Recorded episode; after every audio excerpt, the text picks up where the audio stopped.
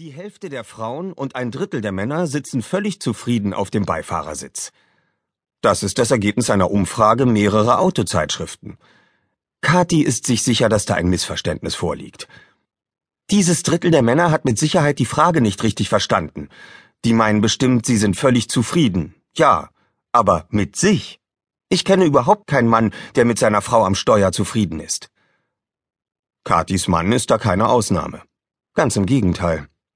Kathi würde lieber mit einer Horde betrunkener Schimpansen, einem sehr schlecht gelaunten Elefanten, einem sehr gut gelaunten Versicherungsvertreter und fünf hyperaktiven Ich muss mal, wann sind wir da, ich will ein Eis Kindern in einem Auto sitzen, als mit ihrem Mann. Denn alle zusammen würden sich auf ihrem Beifahrersitz vermutlich menschlicher verhalten als Olaf. Jetzt blinken, Kathi. Ja. Und jetzt gib Gas. Ja, ja. Noch mehr Gas. Nein, du musst früher schalten, du musst schalten. Olaf, ich fahre einen Automatik. Ach ja. Ja. Trotzdem. Was? Ach so, jetzt fahr, Kati, fahr. Es ist rot. Naja, selber schuld. Warum fährst du auch nicht bei grün? Weil nicht grün war, sondern rot. Ach ja? Ja. Oh, Oh, da. Vorsicht, Kathi, da kommt ein Radfahrer. Ja, weil der jetzt grün hat. Aha, der hat's also noch bei grün geschafft. Hm. Guck mal, du hast dein Handy nicht an die Freisprechanlage angeschlossen. Olaf, am liebsten würde ich in meinem Auto im Moment auf jegliches Freisprechen verzichten. Ach ja?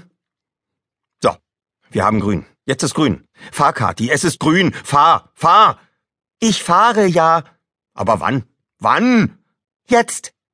Zu spät. Wieso? Jetzt hat hinter uns einer gehupt. Hast du gehört? Da hat einer gehupt. Ja, Olaf, hab ich gehört. Dauernd hupen die Leute wegen dir. Es hat nur einer gehupt.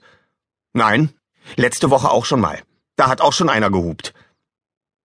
Du hast dir das Hupen von letzter Woche gemerkt?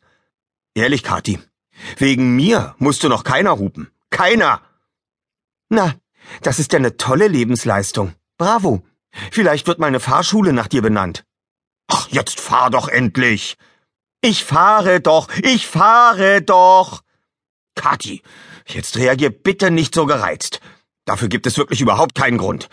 Und jetzt fahr, Kathi. Fahr, fahr. Ach, nein, nein, nein, nein, nein, du bist ein echtes Verkehrshindernis. Gleich hupt wieder einer. Gleich hupt wieder einer. Nein, nein, nein. Also, wegen mir musste noch keiner hupen. Abends stellte sich heraus, dass nicht Kathi, sondern Olaf das Verkehrshindernis war.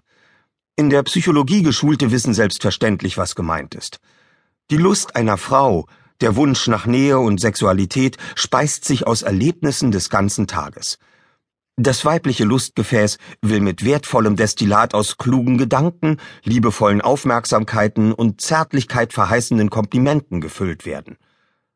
Wegen mir musste noch keiner hupen, lässt dieses Gefäß schneller trocknen als ein Tropfen Wasser auf einer heißen Motorhaube. Vom Beifahrer zum Beischläfer ist es da ein weiter Weg, was für beide auf Dauer keine befriedigende Lösung ist. Aber wie macht man aus einem nörgelnden Beifahrer einen verständnisvollen. Der Trick. Nachtigall, ich hör dir hupen.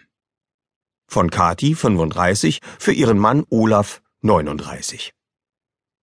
Einige Zeit später fiel Kati beim Aufräumen ein Aufkleber in die Hände, den ihr Mann irgendwann einmal von seinem albernen Kumpel Peter geschenkt bekommen hatte. Auf dem Aufkleber stand Hupe, wenn du den FC Bayern liebst. Olaf ist Dortmund-Fan. Dieser Autoaufkleber hat nie sein Auto gesehen.